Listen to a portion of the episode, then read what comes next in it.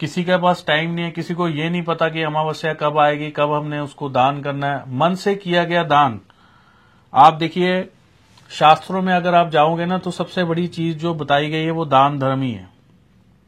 आप अपने जन्मदिन के ऊपर दान करिए। लोग क्या करते हैं, इतना पैसा लगा देते हैं, कभी बर्थडे मना रहे हैं, कभी कुछ कर रहे हैं।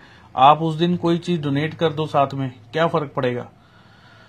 तो ऐसी चीज़ें ज़रूर किया करें। क्योंकि जन्मदिन वाले दिन भी ग्रहों का प्रभाव बहुत ज़्यादा चेंज होने वाला होता है आपके ऊपर तो उसका भी फ़ायदा उठाइए।